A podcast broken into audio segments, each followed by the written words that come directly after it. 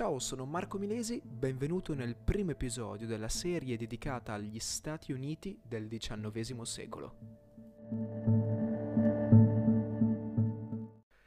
Inauguriamo questa serie che sarà dedicata alla situazione negli Stati Uniti d'America nel XIX secolo e in particolare che sarà dedicata alla guerra di secessione americana con l'uscita dalla scena politica di George Washington che avviene nel 1796.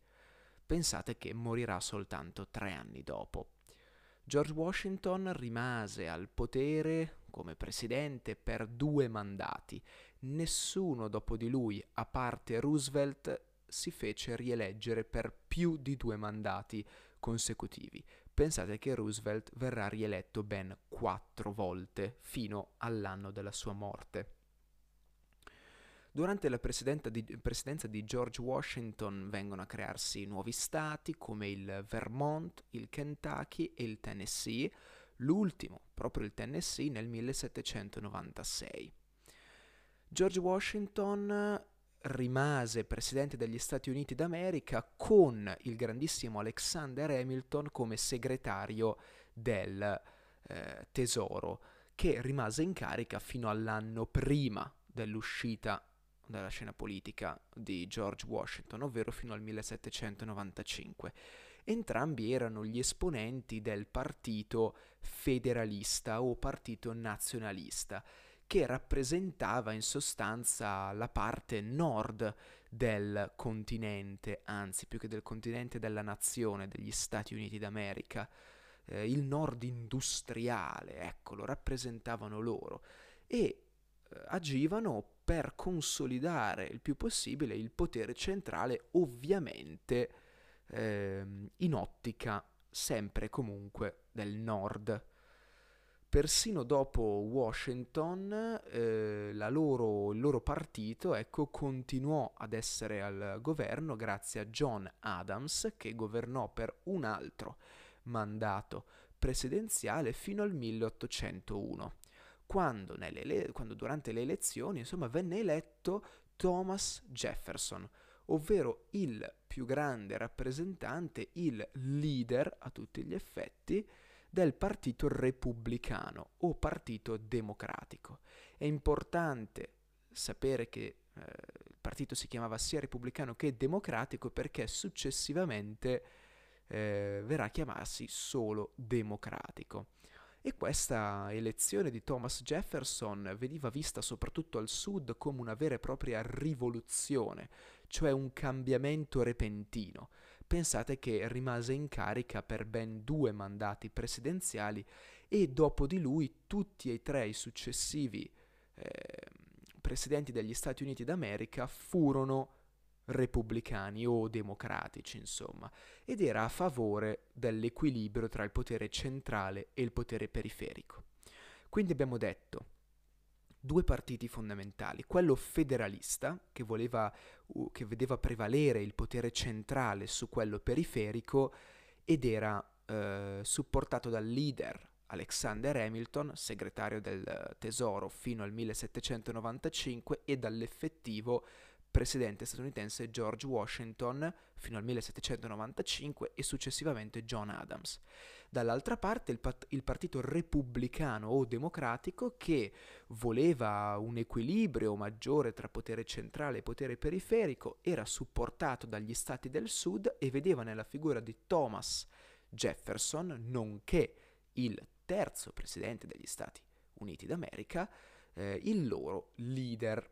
Ecco, Vediamo a questo punto la politica estera degli Stati Uniti d'America. Una politica estera secondo me molto interessante e eh, in balia così del libero arbitrio dei singoli presidenti, in quanto Washington nel 1796, quindi durante il suo ultimo anno alla presidenza, nel suo farewell address, ovvero il discorso di addio a tutti i concittadini e anche al futuro presidente eh, John Adams di fatto eh, avvertì tutti quanti i suoi concittadini che per conservare sana la loro nazione avrebbero dovuto tenerla distante da tutte quante le questioni della politica europea.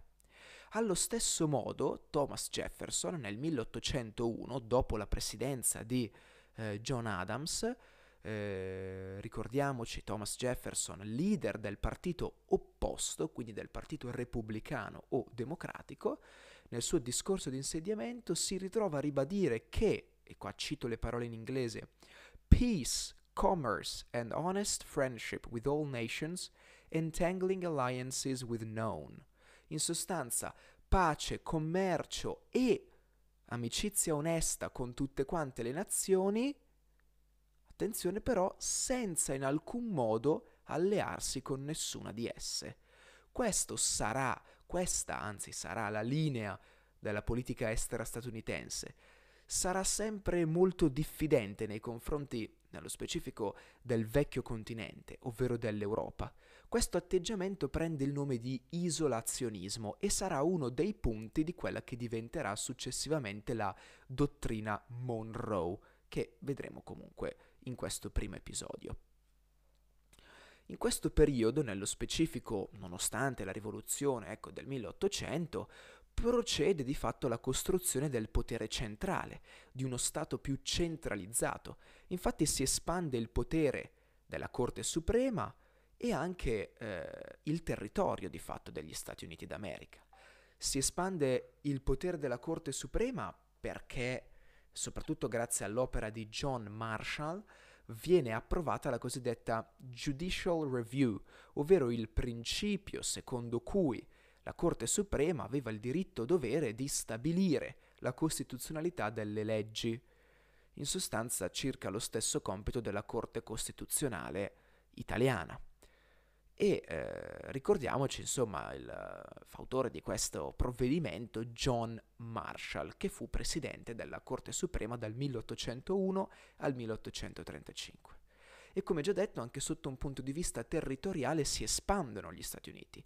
E infatti durante la presidenza di Thomas Jefferson, nello specifico nel 1803, viene acquistata la Louisiana per 15 milioni di dollari dalla Francia napoleonica eh, sempre per finanziare, eh, finanziare le guerre eh, napoleoniche. Considerate che all'epoca eh, l'acquisto della Louisiana voleva dire raddoppiare la superficie del paese, insomma una scelta di dubbia costituzionalità, che però di fatto eh, venne presa e venne anche accettata. Gli Stati Uniti durante tutto quanto il XIX secolo, ma nello specifico nei primi decenni, eh, conosso, no, conosso, certo, conobbero un forte sviluppo demografico ed economico. Forte sviluppo demografico dovuto principalmente agli immigrati, a seguito della diffusione, ricordiamoci, l'abbiamo visto con eh, eh, il periodo del, del 48 in Europa, nello specifico, con la diffusione della peronospora, ecco, porta all'emigrazione dal, dall'Europa e l'immigrazione, quindi negli USA nello specifico, di ben 5 milioni di immigrati in totale. E anche uno sviluppo economico principalmente dovuto all'ampliamento della rete di comunicazioni e eh, alla prima trivellazione di un pozzo petrolifero, l'invenzione del telegrafo e l'inaugurazione dell'illuminazione elettrica da parte del grande Edison. Arriviamo a questo punto ai successori di Thomas Jefferson, ovvero James Madison, James Monroe e John Quincy Adams, tutti quanti rappresentanti, esponenti del Partito Repubblicano Democratico. Anche John Quincy Adams, figlio proprio di, de, del primo John Adams, del secondo quindi presidente. Mantennero insomma il potere, mantenne questo partito il potere fino al 1829 e vedremo in che modo mh, mm, John Adams, ovvero il secondo presidente, fu in grado di produrre un figlio repubblicano, pur essendo il padre federalista. Lo vediamo proprio adesso, durante la presidenza di James Madison. Accade qualcosa di molto interessante ovvero a seguito eh, della famosa guerra dei blocchi europea che imponeva a tutte quante le nazioni eh, di non commerciare di fatto con l'Inghilterra, ecco che gli Stati Uniti d'America si ritrovano a dover eh, annettere il Canada in quanto eh, non garantiva il libero commercio, che era uno dei principali eh, fondamenti dello Stato americano. Di conseguenza gli USA cercano con una guerra di annettere il Canada come una sorta di residua colonia inglese in Nord America. Ecco quindi che si apre una guerra tra gli Stati Uniti e lo United Kingdom, quindi eh, il Regno Unito di fatto. Gli Stati Uniti d'America perdono questa guerra, tranne un piccolo episodio, ovvero eh, il generale Andrew Jackson, che poi, attenzione, diventerà anche presidente, che vinse a New Orleans, una delle poche vittorie statunitensi che servirono a, servirono a salvare la faccia, così. Ad ogni modo, eh, dopo l'abdicazione di Napoleone viene firmato il trattato di Gand e a seguito di questo trattato gli USA si affermano ufficialmente come la più grande potenza commerciale in tutto il mondo e la libertà di commercio diventa il loro orientamento espansivo globale, ma questo lo vedremo dopo con la dottrina Monroe. Nello stesso periodo, nel 1814, Francis Scott Key compone quello che successivamente sarebbe diventato soltanto nel 1931 l'inno statunitense, sulle note di uh, To Anacreon in Heaven di John Stafford Smith. A questo punto, finita la uh, presidenza di James Madison, il Partito Federalista si ritrova eh, a dover fare i conti con le elezioni, deve definire una nuova linea politica e si schiera contro il proseguimento della guerra contro l'Inghilterra. Questa mm, posizione particolare del Partito Federalista viene intesa come una sorta di antipatriottismo. Di conseguenza dal 1812 il Partito Federalista eh, vede scemare enormemente i propri consensi fino a scomparire nel 1816, ovvero eh, un anno prima della, dell'effettivo inizio della presidenza di James Monroe. Questa, questo periodo di, di fatto zero divisioni politiche viene chiamato Era of Good Feelings, ovvero il periodo, l'era che va dal 1815 al 1825 dei buoni sentimenti e viene approvato un nuovo mandato ventennale per la banca centrale, questo un piccolo contentino per i federalisti che di fatto confluirono nel partito repubblicano democratico e viene innalzato al 20% il dazio sulle importazioni. Arriviamo a questo punto alla presidenza del grandissimo James Monroe. Con lui si apre l'era delle dispute con la Spagna. Infatti, a seguito dell'acquisizione della Louisiana, viene, si apre appunto una disputa territoriale con la Spagna che si risolve con il trattato Adams-Onis, ovvero tra John Quincy Adams, futuro presidente degli Stati Uniti d'America e all'epoca segretario di Stato, e Louis de Onis, ovvero ministro degli esteri spagnolo. Gli Stati Uniti a seguito del trattato Adams-Onis, acquisiscono la Florida. Ecco quindi che si espandono ulteriormente. Considerate che questo trattato rimarrà in vigore fino al 1848, a seguito della guerra tra Messico e USA, eh, si firmerà successivamente il trattato Guadalupe Hidalgo, ma questo lo vedremo più avanti. Si apre un'altra questione dopo quella spagnola che appunto termina con l'acquisizione della Florida, eh, si apre la questione del Missouri, ovvero eh, si discute se il Missouri debba, venir, eh, debba essere eh, annesso o meno agli Stati Uniti d'America e soprattutto se debba avere o meno il diritto di schiavitù. Ovviamente gli stati del nord non vogliono eh, l'entrata, eh, sono contrari ovviamente all'entrata del, del Missouri, in quanto vorrebbe dire sbilanciare il, l'equilibrio economico a favore degli stati del nord a favore proprio di quelli del sud. Proprio perché il Missouri, uno stato enorme, eh, avrebbe introdotto la schiavitù e quindi avrebbe orientato la propria economia verso proprio quella degli imprenditori agrari del sud. Per fermarli scelgono di opporsi proprio all'introduzione della schiavitù nei nuovi stati.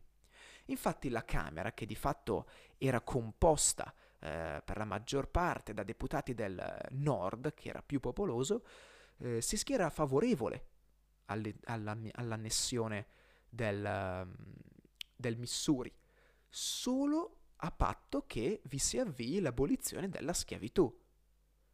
Il Senato, al contrario, è favorevole senza alcun tipo di condizioni. Ecco che allora viene firmato il cosiddetto Missouri Compromise, ovvero il compromesso del Missouri, che stabiliva che tutti quanti gli stati a nord eh, di 36 gradi di latitudine, ovvero di quel specifico eh, meridiano, non avessero la schiavitù, mentre tutti gli stati a sud, sempre della stessa latitudine, ricordiamoci 36 gradi e 30 primi, dovessero invece avere il diritto di schiavitù, ad eccezione ovviamente del Missouri. Ed ecco qua che quindi un anno dopo, il Missouri Compromise, che venne firmato il 6 marzo del 1820, quindi nel 1821, il Missouri è ammesso ufficialmente negli USA.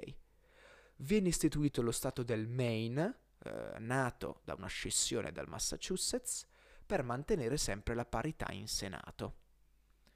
Ed ecco qua che gli Stati Uniti iniziano a prendere forma.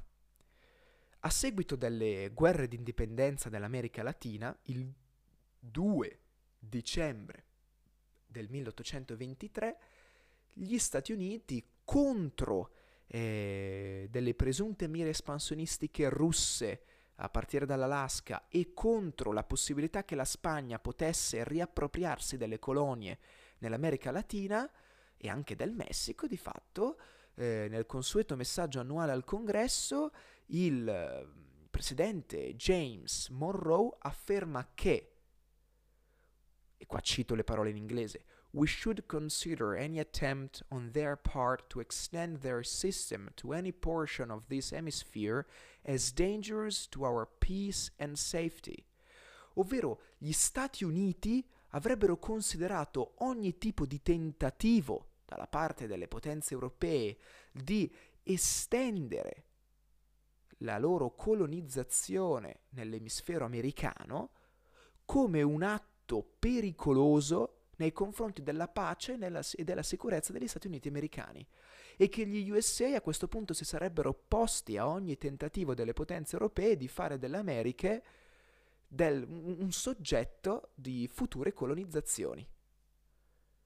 È una dichiarazione a tutti gli effetti di principio che candida gli USA all'egemonia sull'intero continente americano e declina su più vasta scala l'eccezionalismo statunitense che verrà mantenuto per un bel po' di tempo. Concludiamo questo primo episodio con a questo punto l'affermazione, la teorizzazione della dottrina Monroe, che si può sintetizzare con il famoso slogan L'America agli americani. La dottrina Monroe si fonda, fonda su tre principi fondamentali. La prima, la neutralità statunitense nei confronti delle faccende del vecchio continente, quindi delle faccende europee. Abbiamo già visto questo all'inizio, si chiama isolazionismo. Secondo capisaldo, caposaldo, la protezione degli USA sulle nazioni sorelle, così definite latinoamericane, ma di fatto questa protezione non venne concordata con nessuna di loro. E il terzo e ultimo caposaldo era quello di estendere la, il cosiddetto impero della libertà, ovvero gli Stati Uniti d'America, secondo il principio del libero commercio. È interessante notare eh, Koselleck, se non mi sbaglio uno storico, che scrisse la dottrina, eh, che scrisse questo testo, la dottrina Monroe come antitesi della Santa Alleanza di fatto la dottrina Monroe si presentava come una sorta di eh, controparte a quella che era la Santa Alleanza.